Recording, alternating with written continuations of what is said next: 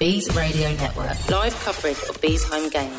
The podcast. The podcast. The podcast. Well, hello, hockey fans, and welcome back to the Bees Radio Network podcast, episode number 28. And once again, we are free of charge as a thank you for your support of the Bees Radio Network throughout the season, whether via, via our radio coverage or, of course, to our fantastic Patreon subscribers. And you can, of course, help out us here on the Bees Radio Network by subscribing for as little as $1 a month on the Patreon page. And then you can go back and listen to the entire back catalogue as well. You don't want to miss anything we chatted about in episode 27. Apparently, I made sense around about episode number 15, but a man who's made sense in every podcast this season, and he's very keen to point out he has a 100% record on the podcast. Mark Denham, how are we? How are you? Do you know what I was about to say? That introduction, is that making up for last night, pointing out on numerous occasions that I missed Saturday? I did, look, I, I just have to, I, I deal in facts and I deal in truth. No fake news when it comes to Nope. me. Um, no, it's all, it's all completely honest. And I was just pointing out that it was literally just a one man band the night before. And luckily, my voice hasn't been too badly killed off, even though there was a eight goal bonanza at the Hive last night. Um, in what was a, uh, look, we're coming towards the. Uh, the, the tail end of the inaugural 2019 20 NIHL national season. And it's a three point weekend for the Bees, and I think most of the time we'd be sat here absolutely ecstatic with that this season. Three point weekend, real battling weekend.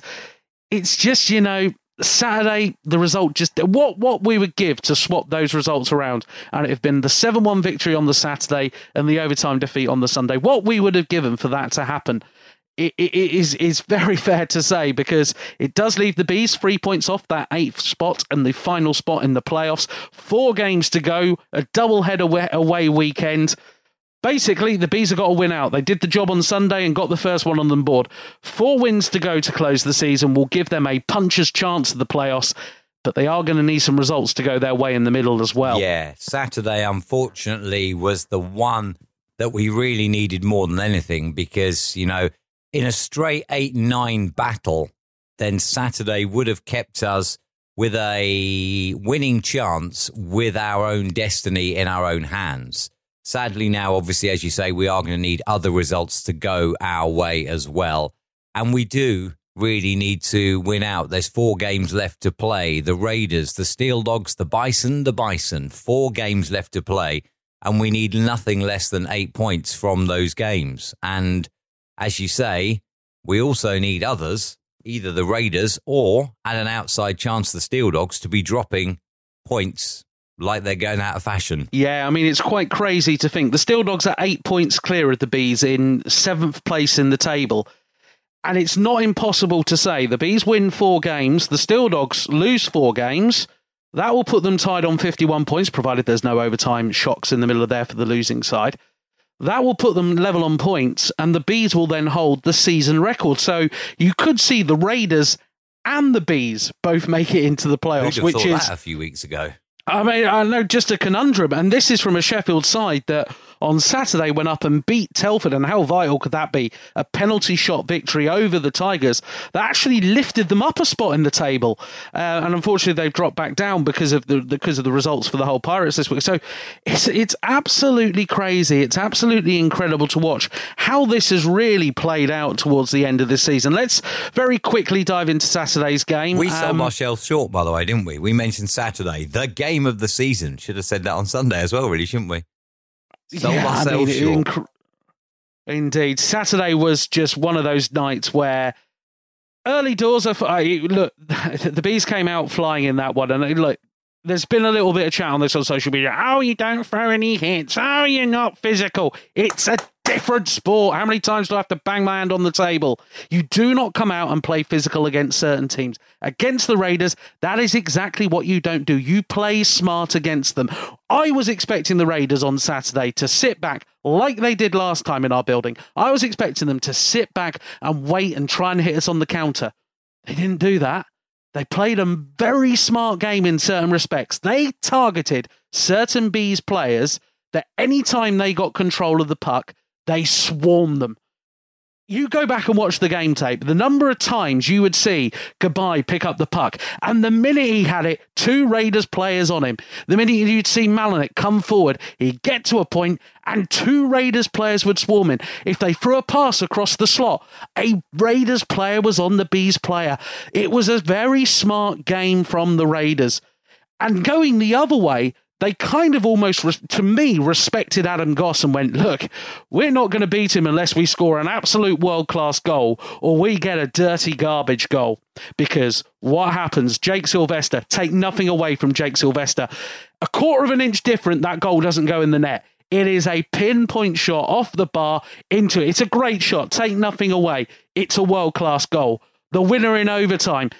I need to uh, look at it a bit more closely again, but I think Aaron Connolly has two bites of the cherry to finally get the finish on that.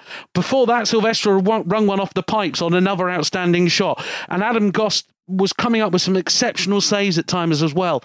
The Raiders, to me, respected the Bees immensely in that game, and give them their credit. They would have been happy to take away a point from the building. They would have been delighted with the one point from the game. They managed to get the second. They got what they wanted. It wasn't. It wasn't a physical game from either team. I, I would say it was an aggressive game from either team. Like it was just the bees played it as good as they could. They created chances. Ethan James coming up with some fine saves at times in that game as well.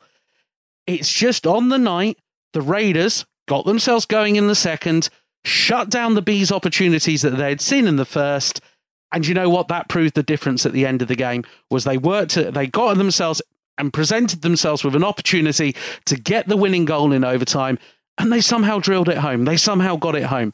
That was the only difference on Saturday night. Looking at the stats for the game, um, I've said uh, on numerous occasions, you know, the bees have started flat. Looking at the shots for Saturday's game, 15 4, isn't it, in the first period? Yep. Yeah. Ethan James, I guess, has kept the Raiders in that game. It's hard for me to say.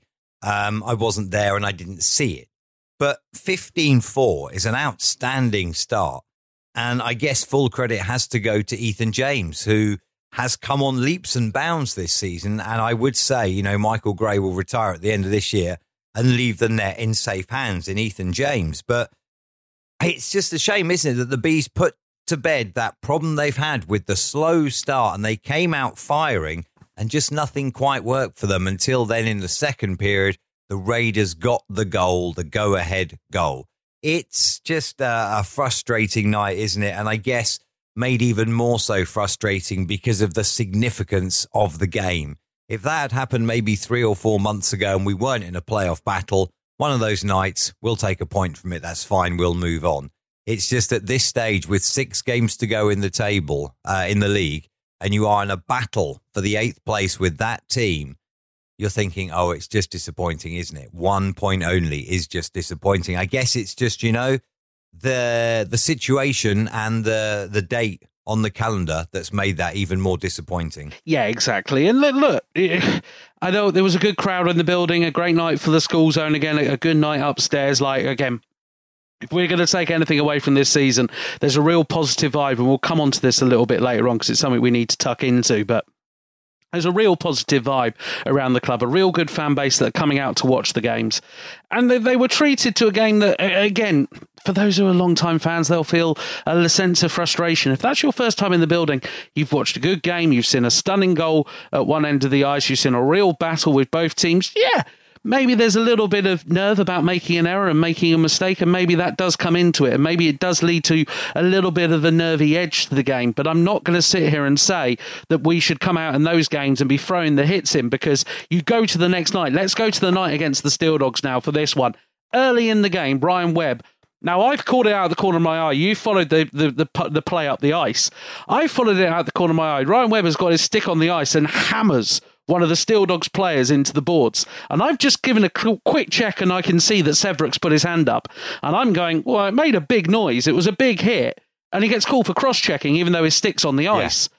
So you sat there and you're going, okay, so all those fans, all right, and I'm going to get into this now. All those fans who sit here and go, oh, we don't come out and hit teams, don't come out and do this. You come out and hit a team in the first minute of the game, and the first thing that happens is the official bins you in the box when it's not even a penalty. We concede a power play, the Steel Dogs get a goal. That is why sometimes in hockey, it's a completely different sport to maybe what some of you watched 10, 15 years ago, and you're going to have to get it into your heads. It's a completely different game. You come out and throw the hits like you want them to. We're going to be in penalty trouble every night, and you're not going to win hockey games.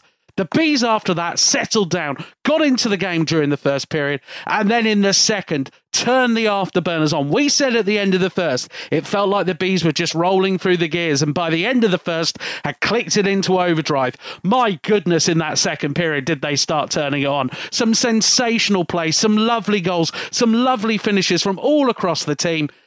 And that's the team that we know is there. That's the team that we know can do it. And hey, boys and girls, they weren't throwing massive hits in that game, were they? No, no, no, no, no. They weren't throwing physicality into that game, were they? No, no, no, no, no. They just played incredibly smart hockey and got the result they deserved. I am You can get I'm on my soapbox here, can't you? I'm a little bit angry and a little bit pent up by this tonight, but that is an example of what we- we've been talking about all season long. The game has changed completely. You go out there and throw the hits you even did five, six years ago, we're going to rack up multiple penalty minutes and you're not going to get a sniff in the game.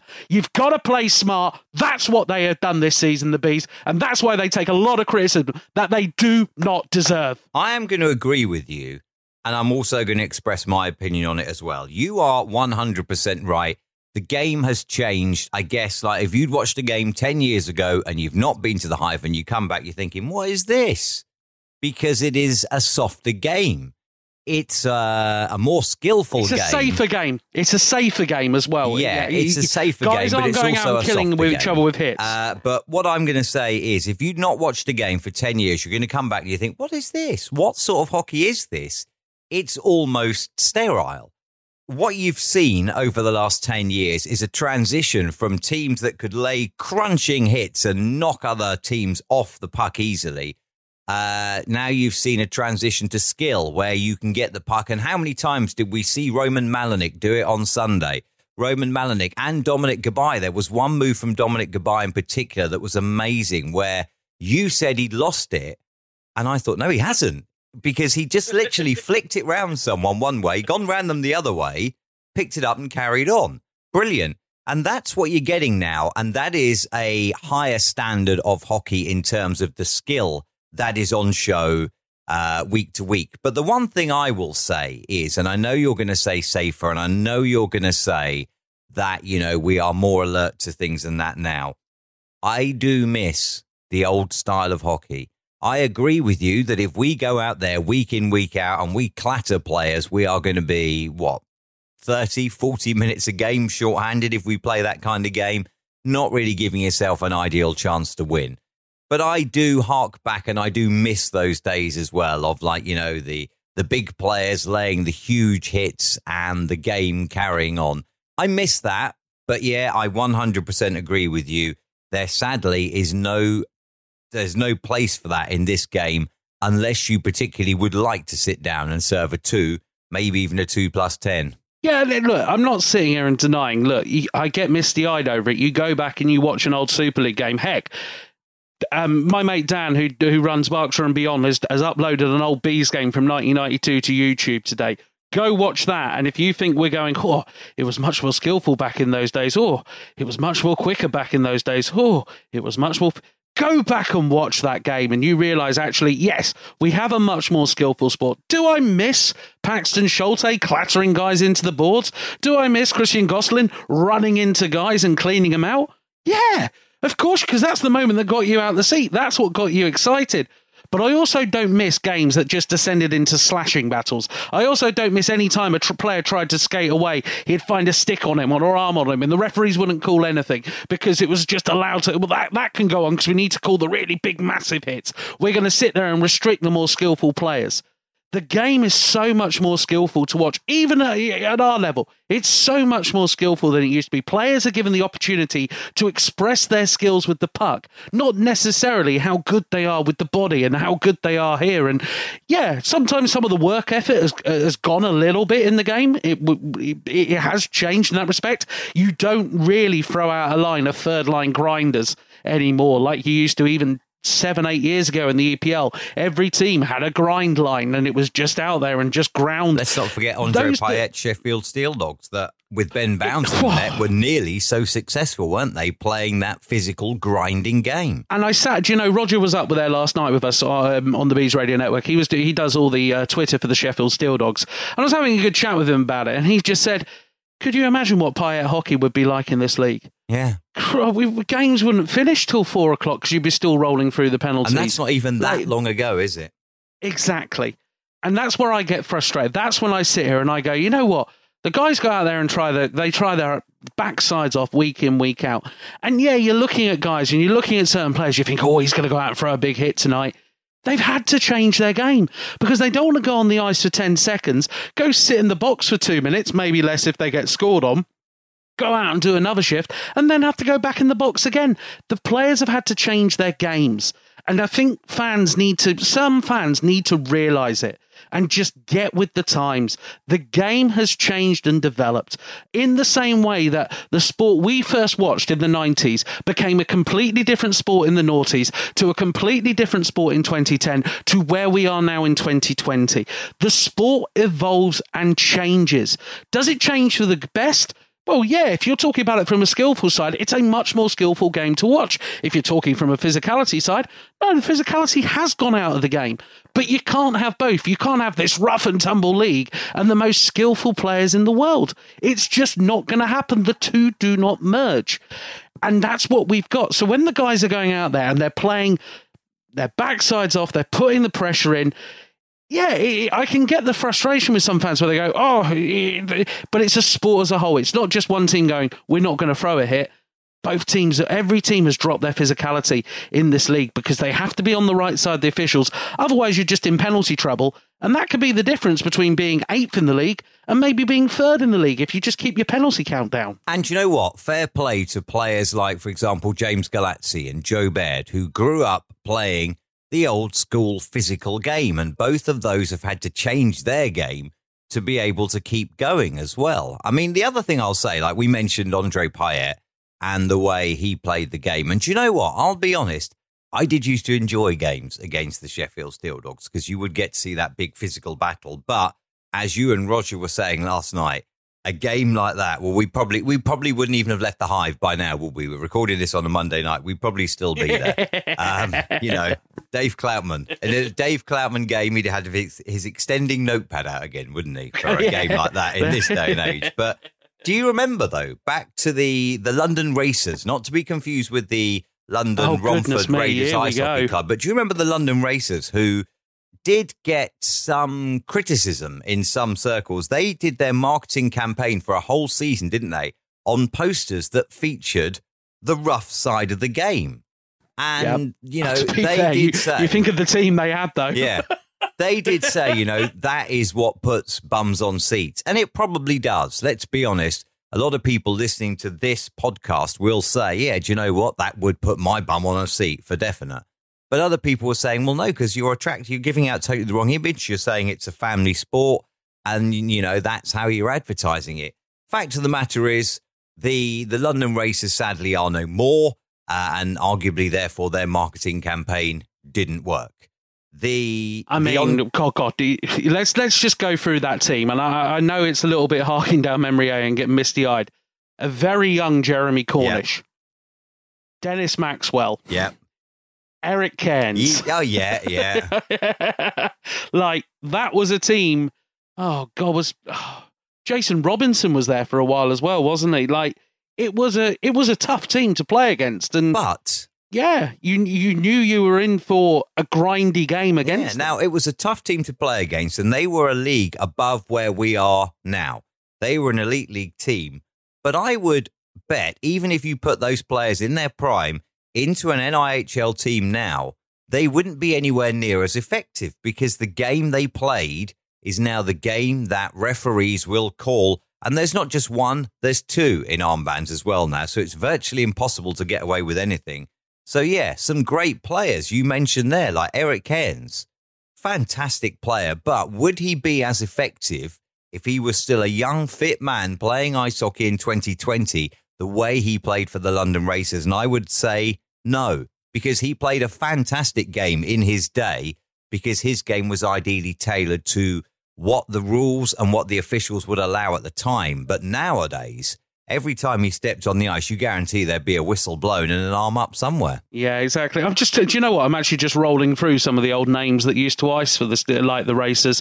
Final season, the likes of Nathan Rempel. Goodness me, like there was a goal scorer, yeah. but also a tough guy into the the duel as well. Paul Berrington obviously sadly had to retire after sustaining an injury whilst playing for the Racers. Uh, let's go back the season before very quickly. Obviously, Maxwell was up there in the points. Steve Moria in his prime, like a skillful player. Yeah. Not really no, one not, for the rough no, stuff. Not, not noted for his fighting ability. I remember the uh, the Steve Moria testimonial. I remember a conversation with Steve Moria, and he said to me, he said, "I think I was in my first or my second year of uh, pro hockey," um, and he said. I dropped the gloves on someone and I looked at the bench and I could see them all cringing. And it was only afterwards when I'd taken an absolute pasting and got back to the, the bench after serving my penalty, they said, You idiot, that's the toughest guy on their team. So poor old Mo. but no, I mean, oh you do. I mean, that, that, that does, I guess, players like, you know, Eric Cairns and stuff like that did a job as well because in that day, they would create the space that Mo needed to do what he could do. One of the very best players, I think, to play on these shores, Steve Moria. And he was benefiting from players like uh, Cairns and that making space for him. Uh, he had the same, didn't he, in Basingstoke with Chris Wiggins and things like that. You know, in those days, you needed, I guess, those bigger players to make the space and keep the the lanes free for the more skilled guys that didn't get involved in the the tough stuff. Nowadays, though, you know, I, I guess if Mo was still playing now, it would be a different world for him because there isn't the physicality in the game. Therefore, he wouldn't need the players around him to to keep him safe and to keep his space free for him to move around in and work in. Um, so yeah, the game the game has changed so so so much in just the last decade, and it's. I think there is a, an element of sadness in it. I do absolutely love the art of laying a big legal clean hit. I mean, the hip check has virtually disappeared from the game now because the moment you go near anyone, there is a penalty the late hit call as well, I think, has sterilized the game a lot because um, sometimes you're thinking, hang on a minute, that's not late. But it's just depending on how the official sees it, the angle these official the officials at. I guess a lot of the rules have safened up the sport, and for that, we should all be grateful because let's not forget now as well the players that are playing this sport are doing so mainly as a hobby or a second job. Um, and for them, they have to get up on a Monday morning and they have to go and do a full week's work and fit in training as well before then getting back on the ice and playing two games at the weekend. From that respect, the game, I guess, needed, you know, being made safer. I was going to say safening up, but I don't think that's a word, is it? it's nearly there. it's there. nearly there. But the game did need being uh, made a bit safer because hockey doesn't pay the bills anymore. And that's just a simple fact if you are listening to this today and you are a junior at any club up and down the country, because this is free and open now, um, go out there, enjoy your sport an awful lot, and do yeah, aim to get as high as you can. But just know, work hard on your education as well, because ice hockey is not going to be the bill payer that it was 20 or 30 years ago. You need to have a backup. And in that respect, I can fully understand why governing bodies have clamped down and made the sport safer. Indeed. Right. No, no, I just want to bring up this very quickly um, because uh, I feel it's quite important to talk about, really, is actually. We, you spoke earlier about the, it being out the bee's destiny now and all this. I, I want to take you back to the 1st of February. If I turn around to you on the 1st of February and I said, Mark, look, in, look into my crystal globe, coronavirus will not occur. It's not a thing. Don't worry about that. It's just, it's just magical. Don't worry about it. It's nothing to worry about And if I say to you that on the 10th of March, the day after we recorded this podcast, but the day most people will listen to this podcast, Yeah. see, I can think into the future. Yeah, that's that crystal If I globe. it's that crystal globe. It's amazing. I borrowed it off my mate Meg. She's a bit misty. um, ask you, ask you, ask your parents, kids. Uh, hang on, Um, who's giving away their age now? what nineties? anyway, disturbing the crystal globe. The the the the uh, spirits, and they're no longer with me. They're coming back now. They're coming back. They're back in the room. If I said to you that on the tenth of March, we're on the first of February. If I said on the tenth of March, the bees' run of form would be seven wins, two overtime defeats, and three losses, would you take it? Um, yes, yes. When you uh, look at the plain numbers like that, yes, I would. Uh, I guess the sad thing is that sadly, uh, you would want to swap, wouldn't you? A couple of those losses. I mean, like the 7 1 yesterday. If you could have swapped that result for a day before, you'd have taken that massively. But you can't argue with the, the way that the Bees have hit form. Sadly, I guess maybe just a little too late. Well, maybe not quite- a it's little quite- too late. maybe but, not. It- you know, a it- little too late to make it comfortably into the playoffs, should we say? It's going to be a, a bumpy ride, isn't it, for the next two weekends? Yeah, and th- this is the thing as well. Okay, the two overtime losses have come against the Raiders, so obviously, technically, it's only two points lost against the Raiders. And there was obviously you go into those three losses. The Bison home loss. Let's just uh, move over that one. We don't need to talk about that. The game in Peterborough, we found ourselves down. We really fought our way back into that one. Really battled to get something on the board. We were tied up, the momentum with us, and if it had gone to overtime, I would have fancied us to pick up the points. Unfortunately, minute to go, they score a game-winning goal on a two 0 rush. Then we had the Raiders' loss at home with the empty netter at the end, where it was a it was a two 0 defeat, and obviously being shut out at home, not ideal ever. But it was it was only an empty netter at the end that pulled the Raiders away, and that was when we were throwing the pressure on. We had plenty of tips around the net that could have done it. It was only Ollie Baldock finishing it all the way down the ice that proved all the difference. So yeah, like it's weird to think like if you'd said to us right now, seven wins, two overtime losses, so technically let's put that sixteen points, sixteen points uh, from February first. God, I would have taken that. It gives you a real puncher's chance, Yeah. doesn't it? And you'd like to think at that moment we've probably we we should have done enough. As you say, you'd like to change some of the results in there, but sixteen points is a mighty fine return for this team at a stage of the season where there would be others who would have given up and there would be others who would already be wondering about what they could get up to in April. I give the guys full credit. They they've they've dug deep. It's a young team that's learning and developing, and it, it's it's it's just coming together. And yeah, sometimes the results just don't go away. But my God, it's not through the lack of trying, and it's not through the lack of trying to affect a game plan. Well, Like you, you've got to give them credit. if you look at some of the players in the team, some of those players are still very young. And I mean, Stuart Mogg has been around forever and he's not even that old. And he's been around forever already. But you look at some of the young players, and yes, mistakes do happen. I'm not going to mention names, but there are some fantastic young players who do have a lot of potential and who can only learn, sadly, by making mistakes. Now, unfortunately, those mistakes in a lot of cases have been punished. Sometimes you make them, you get away with them. Sadly for us, they have been punished. But that doesn't mean that these are bad players. It means that they are young players who are trying their absolute best, who are going out there and who are learning on the job. They are learning in the second tier of ice hockey in this country, developing their skills. And yeah, do you know what? Maybe there are some players who you would think, oh, all right, well, yeah, it's not been a great year.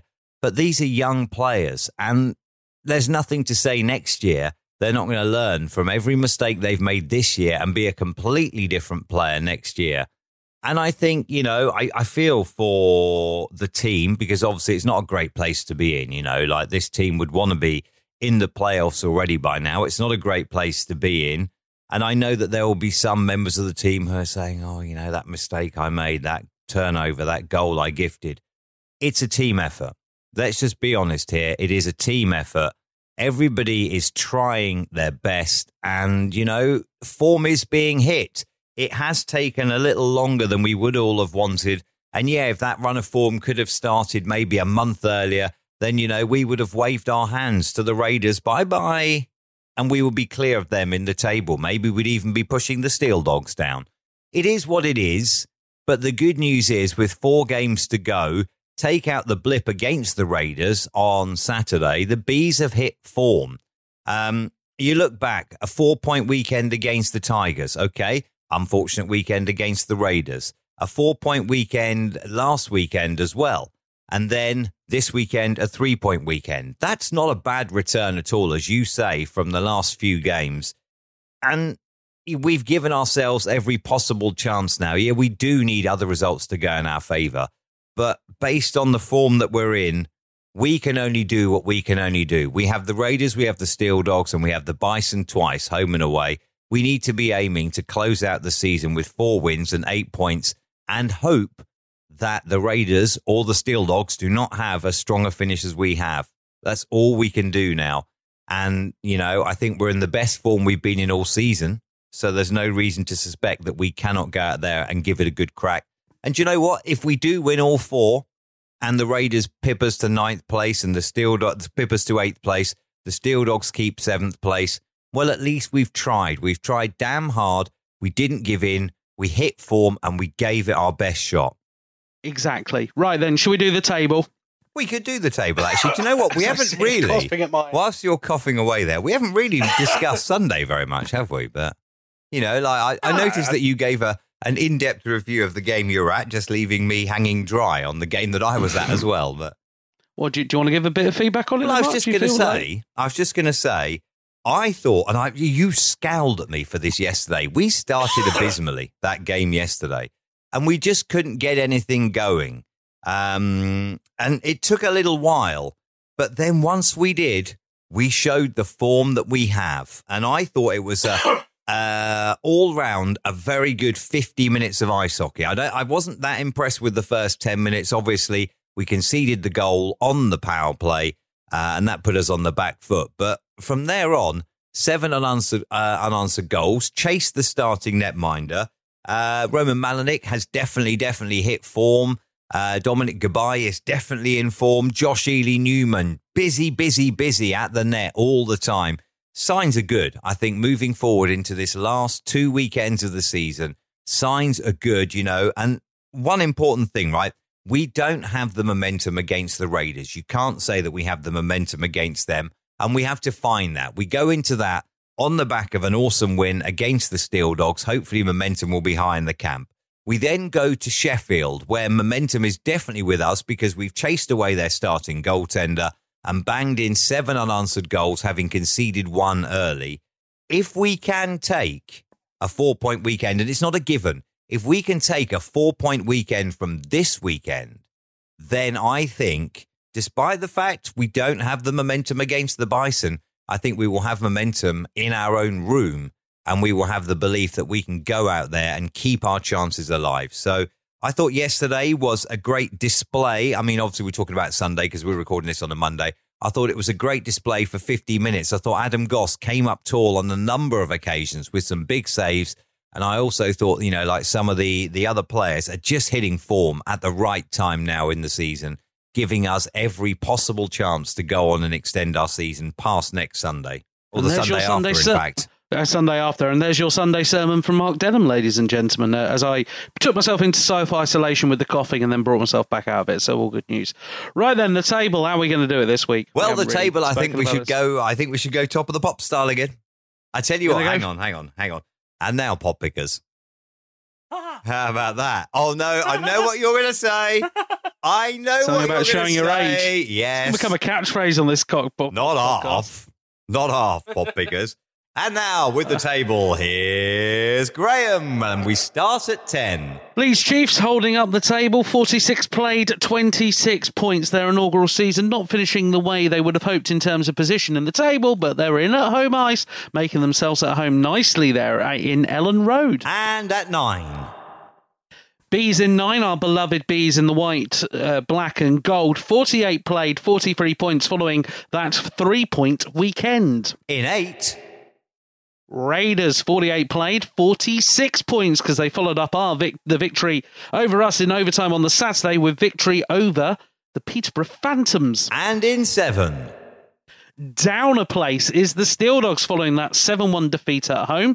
Uh, sorry, at the Bees home. 48 played, 51 points. Not able to follow up a fine performance the night before in defeating the Tigers. But could that win prove all the difference in keeping their space in the playoffs? At number six.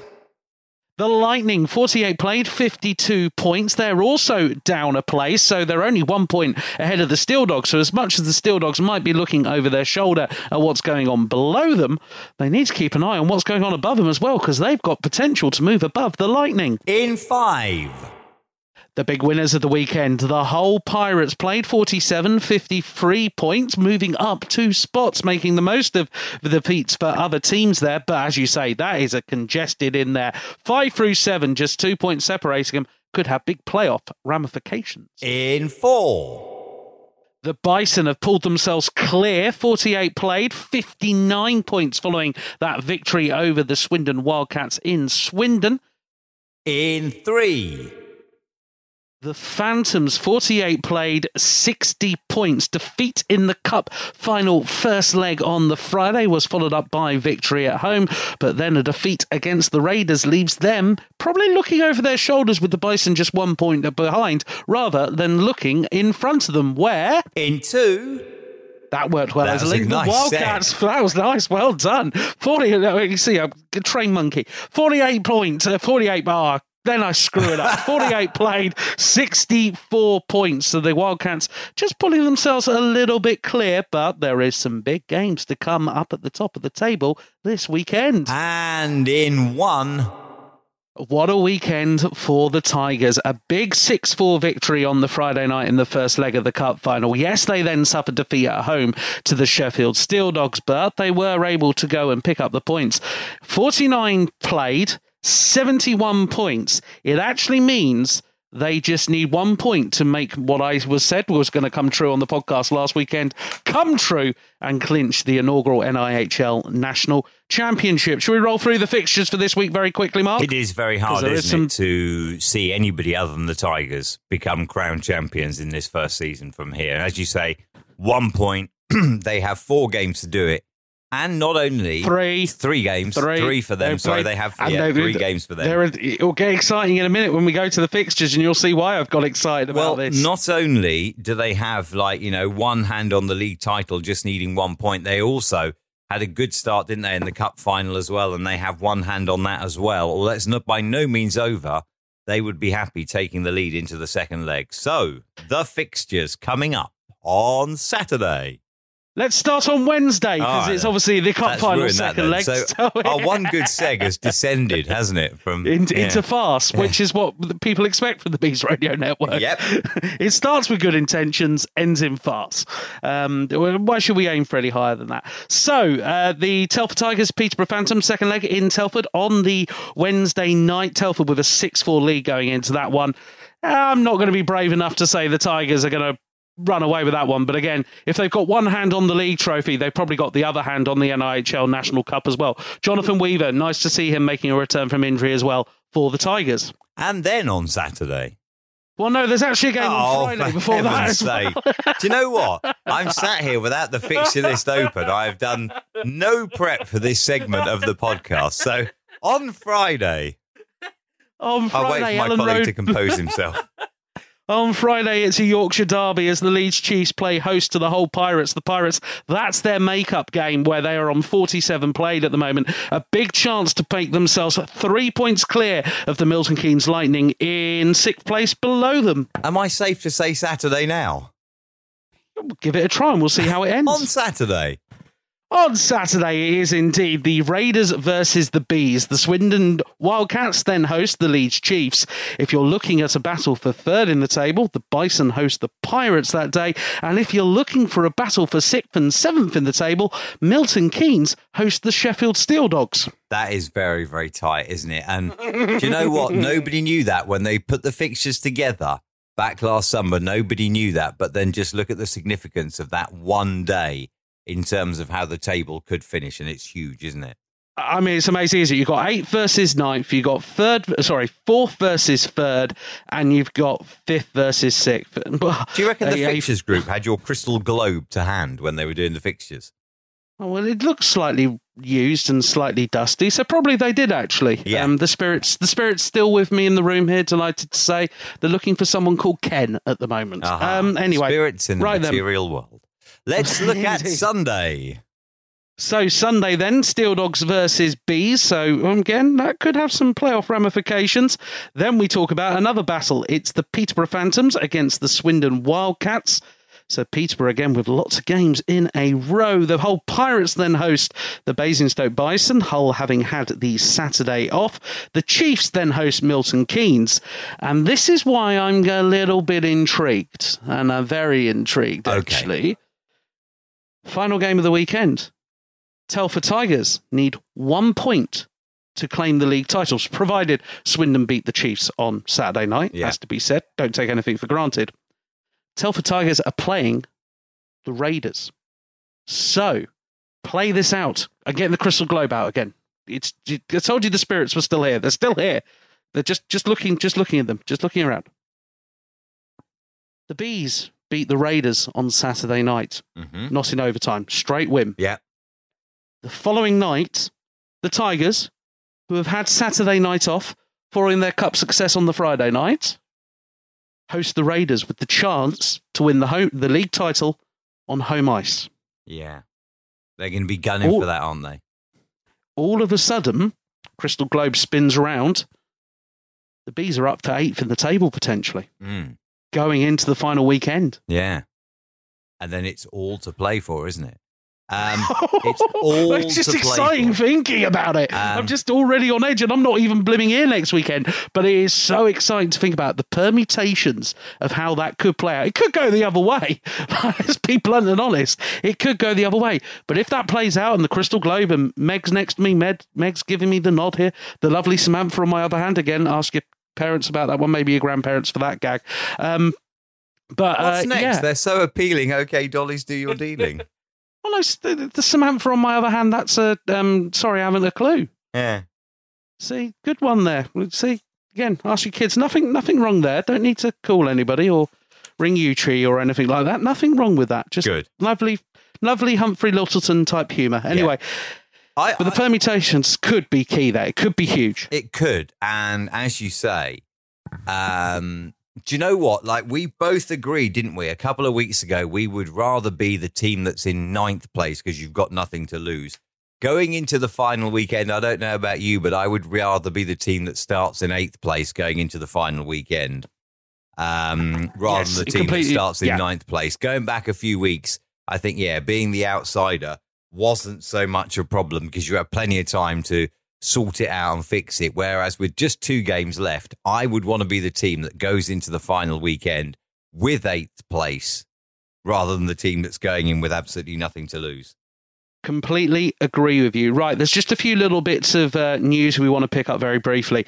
Saturday, obviously, big game. Bees heading up to the uh, Sapphire Ice and Leisure Before Centre on to take on the those- raid. I just want to do just do on, this very quickly, which is.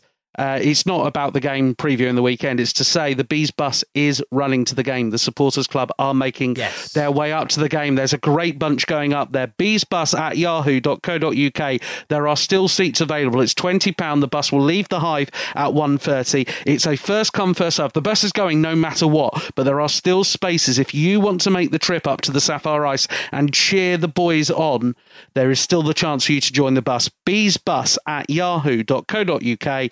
£20, first come, first serve. Gary will be absolutely delighted to hear from you, as will the guys on Saturday, as you hopefully cheer them on to victory at the Sapphire Ice. Just to say, we're recording this on a Monday. Now, I have put that out on social media as well, so it is open. And as Graham says, first come, first serve.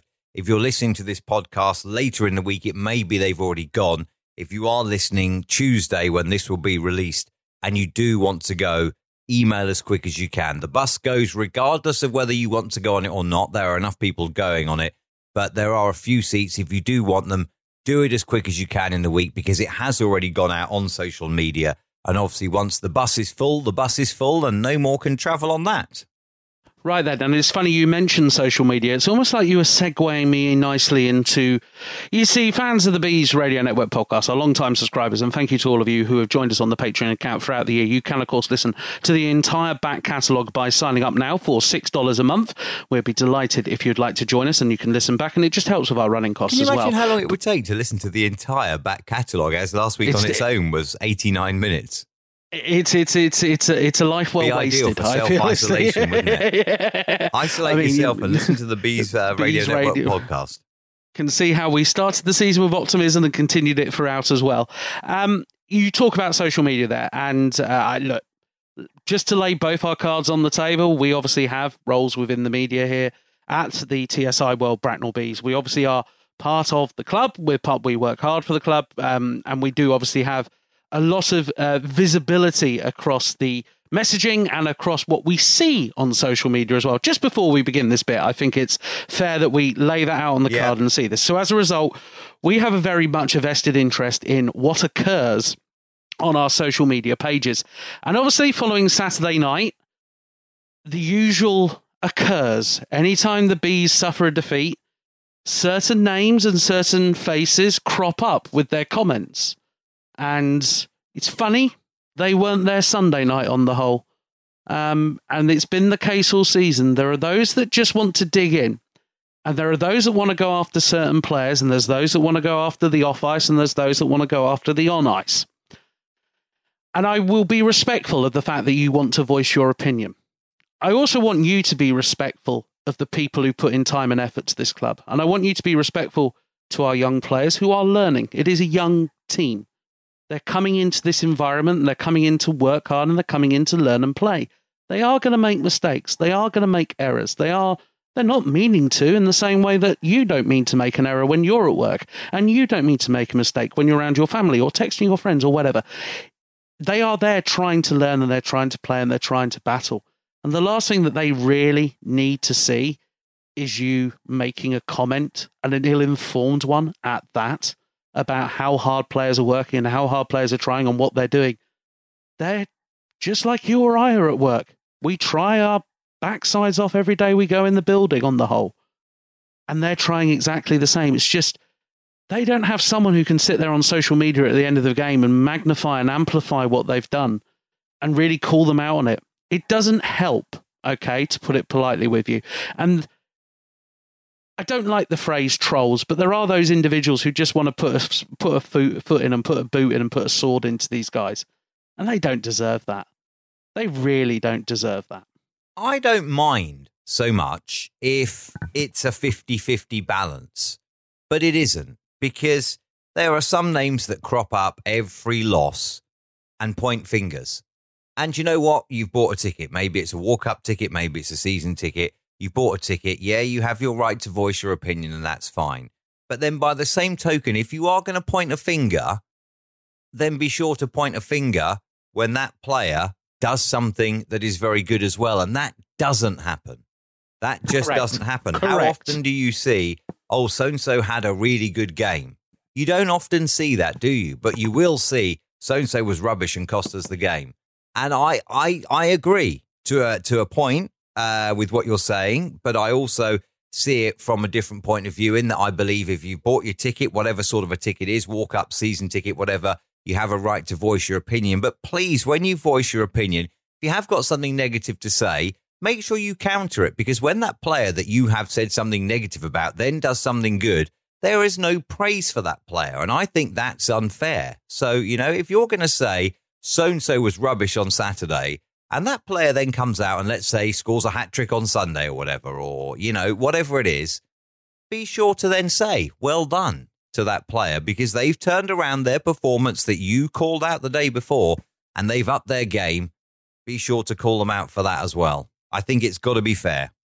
Exactly. And I, I'm not going to feed some oxygen to something and someone in particular who doesn't deserve oxygen fed to them. But when you start coming after the club and when you start coming after all the volunteers and the time and effort that they put into, let's call it what it is, rebuild this club. And you turn around and you go, this is a club with no direction. This is a club with no vision of where it's going. And you actually sit there and you believe that you're a joke because you do not know the hard work that has had to go into rebuilding this place and this club. And let's be frank and honest about it, Mark. If you didn't believe that this club could get back to where it should be, you wouldn't be here. You wouldn't give up your time. No. Uh, and to be fair, like I, I agree entirely what you were saying. Um, you know, I I know exactly who you're talking about, and as you say, I'm not going to give that person the credit as well. That person did, however, inherit a club in a fairly healthy condition.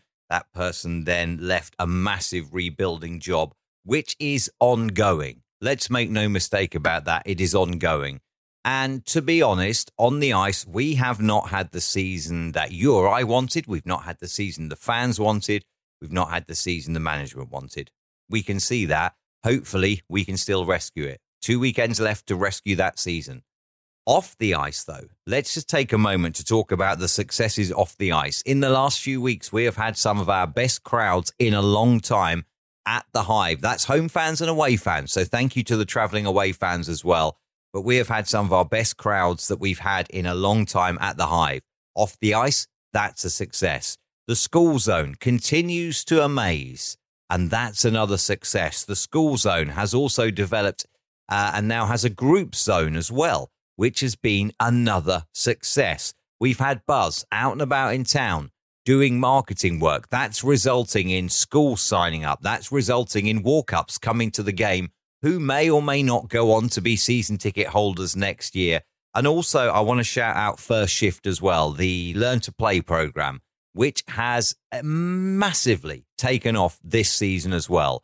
So to say there is no vision, there is no direction, there's no passion, there's no belief is utter rubbish. Um, yeah, I just had to check myself you, yeah, then. I had to check myself then for a moment. But it genuinely is utter rubbish because to say this club has no direction is nonsense. It's absolutely nonsensical. This is a healthy club. It's a rebuilding club. The foundations are being set hard, and only with solid foundations can you build anything, and that includes success as well. So, yeah, exactly. last season we built some foundations. This season we are getting those foundations solid and we can go on and we can raise that sleeping giant because we do have vision, we do have direction, we do have a strategy, and it is paying off. I know there will be fans who will say, well, it's not though, is it? Because we're in ninth. Okay, I've put my hands up. We've not had the season on the ice that we want, but with the vision, with the direction, with the strategy, we are going to wake the sleeping giant in the black, white, and gold and I firmly believe that this Bees team can grow into something very special, can grow into something very competitive with the immense support off the ice from the school zone, the club zone, uh, the group zone, even not the club zone, the, the group zone from the you know the players that are in first shift. Maybe in 15 years' time they'll be in the bees as well. The work that's going on in and around the community and interesting people in coming back, people that have been turned off people that will have heard the state that this club was in uh, just a couple of years ago due to having what, well, I'm not going to say it, but the state that this club was in, and you can see freely on Companies House the state that this club was in. We now have new ownership with vision, with belief, with strategy. They are going to continue rebuilding this club. Let me put that differently. We are going to continue rebuilding this club and we will not stop until the sleeping giant is awake and until this bees team is competing for success. That is vision. As the saying goes, Rome wasn't built in the day. Players on the ice aren't going to be built in the day. Maybe results haven't gone the way we wanted to on the ice this season. We've had a lot of one goal games. We've had a lot of tight encounters. We've also had a lot of young players developing. We've also had a lot of young players who for whatever reason, haven't stepped up to junior hockey, uh, senior hockey before, and now feel comfortable enough to step up and are getting their opportunities and are developing their play as they go along. And you know what? That that that's maybe a good sign about how a relationship with a rink and then with a junior club should actually work. Yeah. And about how you can build those foundations and those very fractured relationships that have been left by others rebuilding to the point where there's a confidence from the John Nike Leisure Group and there's a confidence with the junior program to work together to build for a better future. And do you know what? Do you know what as well? we're, we're just getting started. That's the thing. There's so much more to come. Mel's beginning to crack in with some great work as our commercial manager, and she's beginning to really give us a lot, also a lot of what we've not had, and I've not had at other clubs behind the scenes as well, in terms of a bit of organisation, a bit of strategy, and a bit of focus about how we're going to get going forward. And this is what it's all about for me. Like, we're a business. We're not a hockey team that rocks up for 26 games of the season and goes home. That's not what we are. We have to be a 365 business. We have to work every day and think every day about how we can improve the club, how we can improve the community. And do you want to know something else, ladies and gentlemen? Go talk to any of the ownership in this league, bar maybe a couple, but go talk to any of the other ownership in this league. And they're beginning to fear about what's happening here in Bracknell because you know what? The people are coming back in the door. Oh, if people are coming in the door, that means there's more budget oh, if the budget really increases, then, oh, okay, it will be sustainable. And that's the most important thing. It's going to be sustainable hockey, but good hockey. And, oh, hang on here. They've got that massive junior program that for a while was considered as one of the elite junior academies within this country. And if they begin to start turning those kids around from those academy sides and move them up into the senior hockey, oh, well, they've got that. They've got that dream that you always want of having of having players that come through from the juniors and step up to play for the seniors, and they form the backbone of the club. And all of a sudden, those players are 25, and then you've got the next lot coming through as well. And all of a sudden, it's a never-ending cycle. And you only have to look at other clubs in this country who already have that, and the success that they're able to garner year after year after year, because the foundations were built right at the start. The culture in the club was built right in the start. And that's what I say. That's all I have to say about this. There... I still firmly believe in this project. And that's what it is. It's a project. There is a, a bright future ahead, I believe. As I say, um, th- well, there, there were no foundations. The whole thing was demolished. The foundations are being laid. And we're virtually there with the laying of the foundations. The one thing that we have done is we have kept this club sustainable while we built those foundations. There would have been a temptation to just throw money, I guess, uh, throw money at it and buy success. But buying success didn't actually buy any success. Um, what we've done is we have put something together that is sustainable, that is growing, and that is going to grow into something that I think, like, you know, in a year or two's time, others will fear. Because as you say, like, you know, let's just pick out a few names this year. Uh, Josh Ely Newman has stepped up, fitted right in. I, I'm impressed with Josh Ely Newman. And I know there's going to be some that I miss out here. And if there is, Graham, please do pick me up. Uh, Josh Ely Newman has stepped up this year. So too has Will Stead existed, I guess, in Harvey's shadow for a little while, but now here he is making a name for himself as well in the senior club in his town. Well done to him. You have also got others as well. Luke Jackson, who I think is an amazing prospect. Yes, Luke does still make mistakes, but how many games has he got under his belt? What he does have is he's got a lot of size as well. And I'm not saying he goes out because we've discussed this earlier. I'm not saying he goes out and obliterates players because that style of play is gone. But he has got a lot of size, which means he's going to be a difficult proposition for players to get past. And the one thing I love about Luke Jackson is that shot. How many defensemen are there in this league that have that shot? And he's only a kid. He has the shot that I think every young defenseman wants. It's there. And as his game becomes more and more complete with more and more experience, what a danger he's going to be. You imagine him. Let's say, I mean, like we play Roman Malinik on the point, don't we, on the power play? You imagine him and uh, Luke Jackson, Malinik and Jackson at the point. Doesn't matter which one you give it to, they could both blast it. You just imagine that in years to come. And that that is the benefit of rebuilding the relationship with the junior program because now we're in a position where Doug can speak with the junior program and they can speak with Doug and say, hey, look, have a look at Harvey Stead. Doug can have a look at him and say, do you know what? Let's give him a try. And up he comes. And, you know, those are just three players. There's probably others, Graham, that I've missed out as well. But, you know, Zach Milton was the same last year as well, wasn't he? Zach Milton came up last year and has fitted in brilliantly.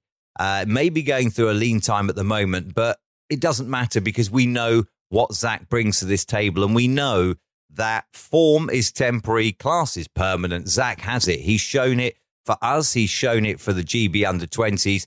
Top work, mate. Keep going. And we're seeing the results already starting to come while we're only still topping out those foundations. Yeah, and we're going to be accused of missing out players here, and I appreciate it. There's been other guys who've had to learn new roles. Adam Goss taking his first year as a starting netminder. That's been an increase for him. Ed Nags, uh, Harvey Stead, Stuart Mogg at the back as well. Stuart having to take on a leadership role this season and learning the trials and tribulations of that while trying to maintain the usual standard of performance you expect from Stuart. Which, sorry, from Stuart, which is pretty dang good, along with Ed and Harvey. They're both having to step up from being junior members to being more senior members of the defensive unit. And it's the same across the board. Ryan Webb, I think, has been an, in, a guy who we can turn to in the form at the end of the season, has become a real hasser and harrier and really just is causing problems across the ice. One of the finest forechecking stick players there is in the league right now, I think. The number of turnovers that he's able to produce in the offensive end just through being Ryan Webb is outstanding.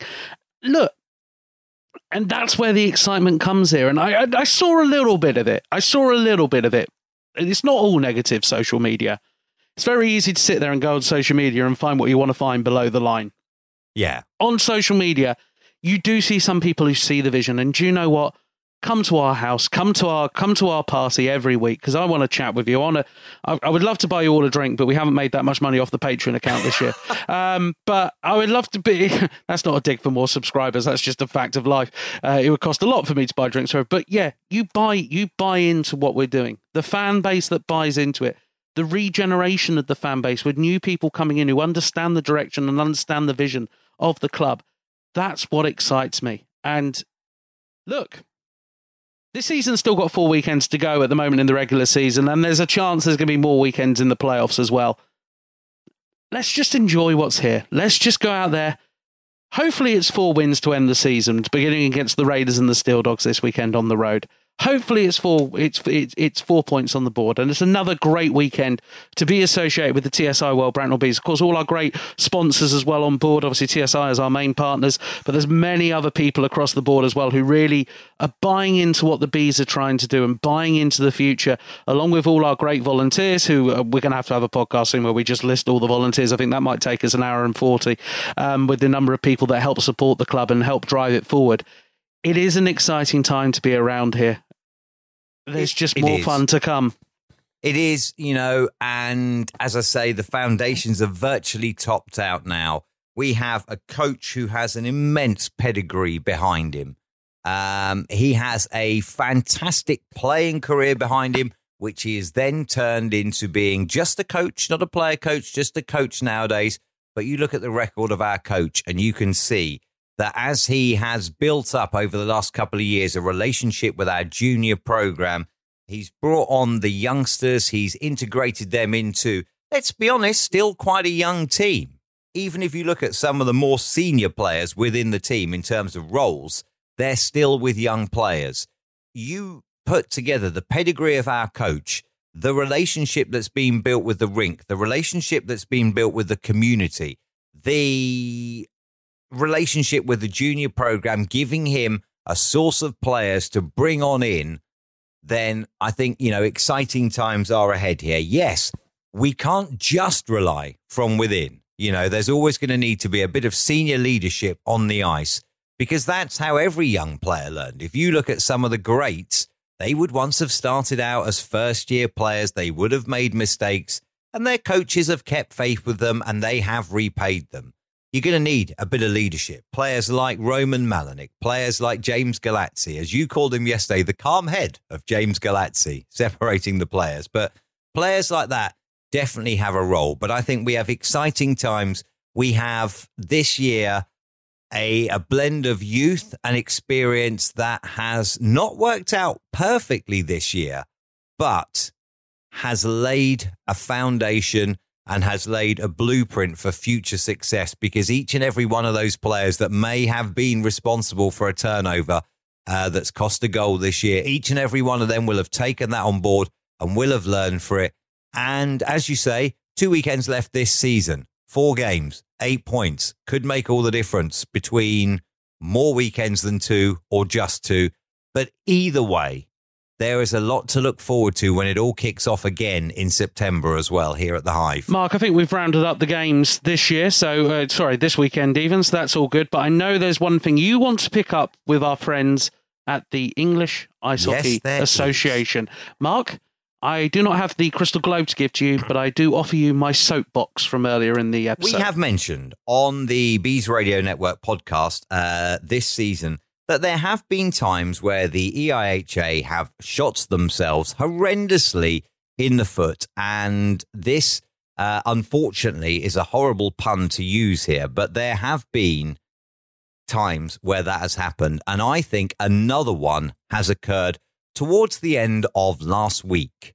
The NIHL management group have considered a number of unplayed fixtures and made the following decisions regarding awarding games. I'm going to miss out most of them, but I am going to go on to one which was due to be played on the 2nd of February. Now, without a crystal globe here, look back. 2nd of February, a game ver- that was Streatham versus Peterborough. On the 2nd of February, there was a terrorist incident in Streatham. Okay. That is well beyond the club's control. And obviously, that game did not take place on that date. I quote from the IHA the game did not take place due to an incident outside the rink. This is acknowledged as a no fault postponement.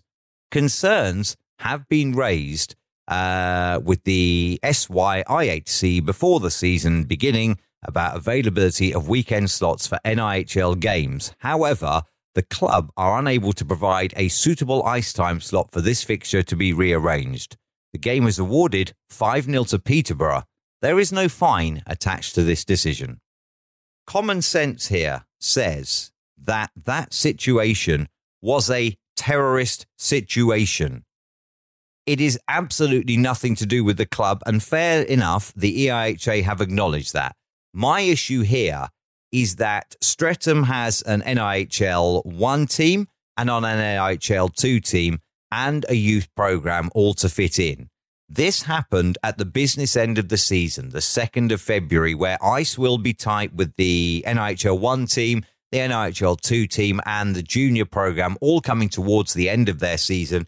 There probably are no spare weekend slots at this point in time. My issue here is why has this game been awarded 5 0? I understand it may not be able to be played. I understand it is not certainly the Peterborough team's fault. It is not the Streatham team's fault. It was due to a terror related incident which took place in the vicinity of the rink on that day. It should have been a nil nil.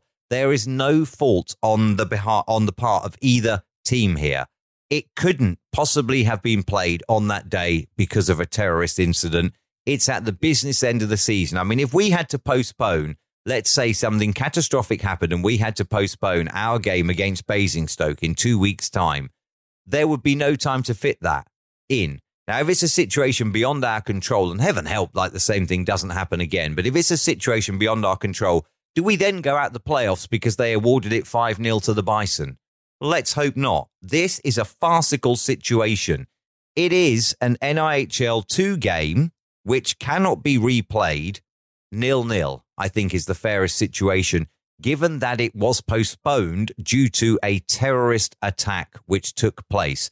Not just, you know, uh, lack of ice time or, uh, you know, enough players being unable to play for whatever reason.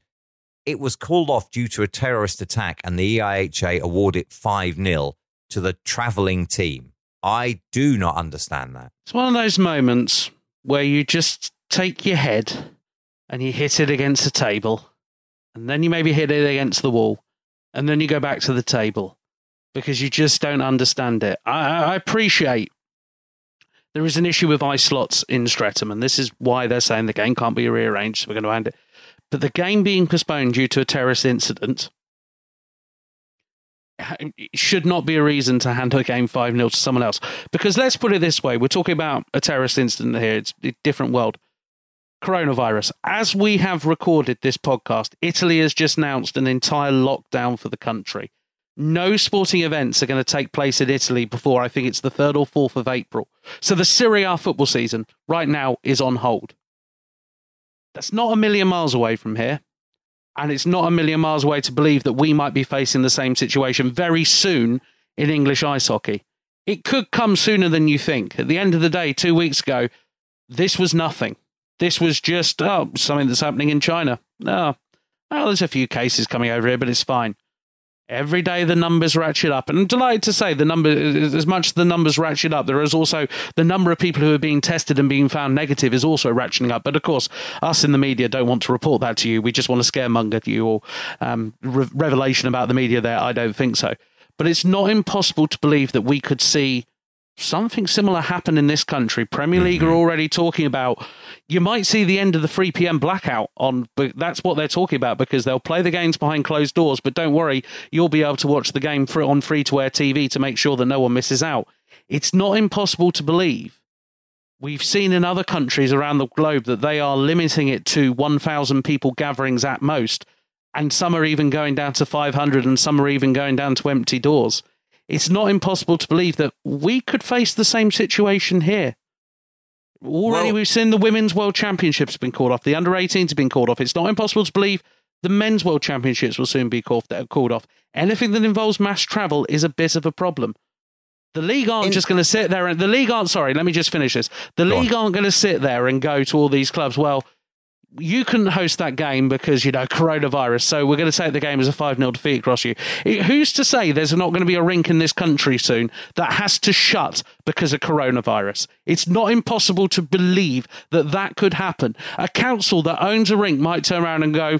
One of our staff has contracted coronavirus. The only thing we can do, like Willowbank um, Infant and Junior School in Woodley, like Lavazza here in Basingstoke, just revealing where I live there. But it's not impossible to believe that a council could shut an ice rink. And are they really going to turn around to the Telford Tigers, for instance, and say, "Hey, Telford, you know that game against the Raiders? Yeah, because because of coronavirus and you couldn't play the game, we're going to dock you with a five 0 defeat." It's not your fault. The rink was shut and there's no other time to play the game. So the best thing to do, hand the Raiders a 5 0 victory. It's a, a, a probability, I would say. Whether or not we can get the ice hockey season in or not before it becomes a likelihood is a uh, a different matter. Uh, the coronavirus patient attended a uh, fitness class at Aldershot Leisure Centre, resulting in that being closed. Aldershot Leisure Centre is not a million miles away from being in an ice rink, so that is you know a potential.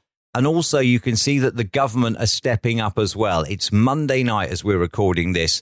Britain is preparing to move to the next phase of its response in the coronavirus outbreak when people will be told to self isolate even for a minor cough or cold. Currently, the UK is in the containment phase of the government's plan, meaning it's trying to stop COVID 19 being transferred inside the country.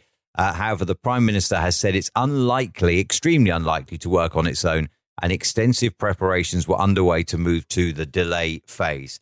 Now, I will be honest, I have had a cold. If that happens to me within the next seven to 14 days, what? which is, well, I'm just saying, I have had a cold, right? if that happens now within the next seven to 14 days, if I'd got my cold then, I would have to self isolate for the fact that I've had a cold, which has made me a little bit sniffly, but I don't even feel ill.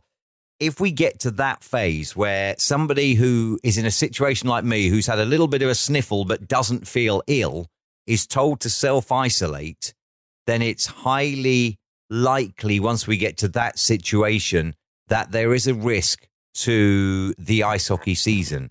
Now, obviously, the regular season finishes in two weeks' time, and that is against the Bison. There is then the playoffs, which may or may not, let's be honest, may or may not, and we hope it does, involve the Bees.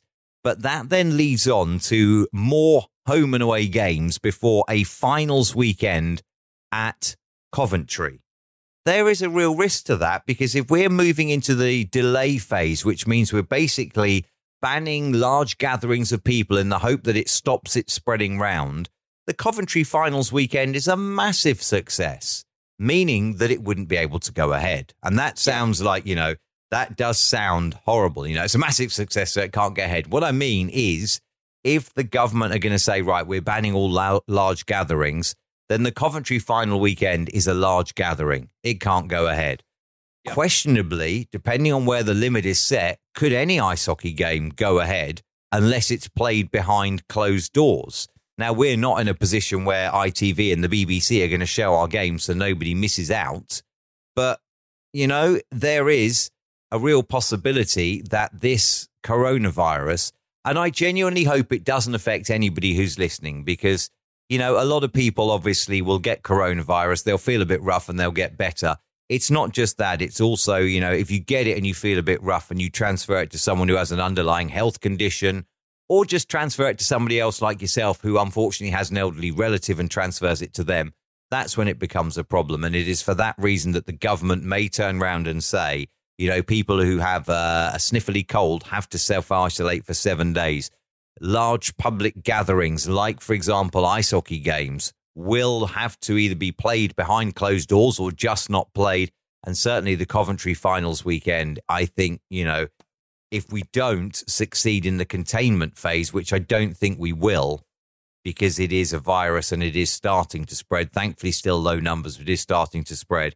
I think there is a real genuine risk to the the end of this season thanks to the coronavirus. Well, hopefully, as Mark says, and I fully agree, just everybody be sensible right now. Let's just be logical about it all. Hopefully, we'll enjoy a good weekend of hockey this weekend. Um, while singing happy birthday twice and yeah, washing in- your hands. Indeed, exactly. And uh, um, I, I mean, I've been wondering what the theme tune would be to play out the show tonight. Uh, I, I've decided if I say this quote, it's very much what we're going to play out to, which is uh, I don't know this either at this point in time. um, "Don't have nightmares." That's yeah. that's an old one. Mark, uh, unfortunately, I think uh, shown Mark, your age there, haven't you? I've not really shown it. Uh, we're going to wrap it up there for this Yeah. week. Uh, There's unfortunately, something you're going to say now, isn't there? I am not on the podcast next week. I oh, may no, make really? I may make some sort of appearance. Unfortunately, I fly out to Florida and maybe land myself in quarantine out there as well. But I'm going to go out and enjoy a little bit of spring training and a little bit of a break and make the most of a, a weekend uh, away with the wife who hasn't seen me much over the last few Hello, weeks. Hello, Mrs. B. She's she's she's very well. She's delighted. Um, Yes. Unfortunately, she has to put me on a plane for nine hours and forty five minutes. But yes, I will not be at the games this weekend. I will also. I might make a recorded appearance on the podcast. I have been pondering it. But Mark will continue his one hundred percent record next week. Yeah, my attendance at games may not be 100%, but I will. I will. I'm determined to complete the season of uh, 100% record on the podcast. And hopefully, I'll be back for the final home game of the season against the Bison on the 22nd, if I'm not in self isolation by then. Uh, but for now, Mark, pleasure as ever. Graham, it's always a pleasure. Happy holidays. And of course, happy. Thank you. You're far too kind. Thank you as ever to everybody on the Bees Radio Network for all your support. We really do appreciate it. You can sign up on the Patreon account. But for now, until next time, don't have nightmares.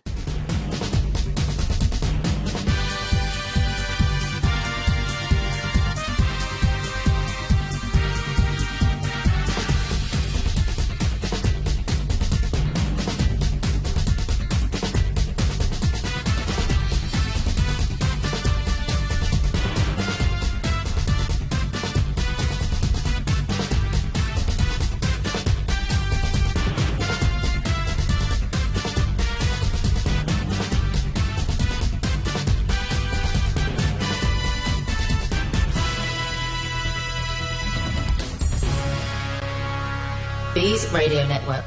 Bracknellbees.com.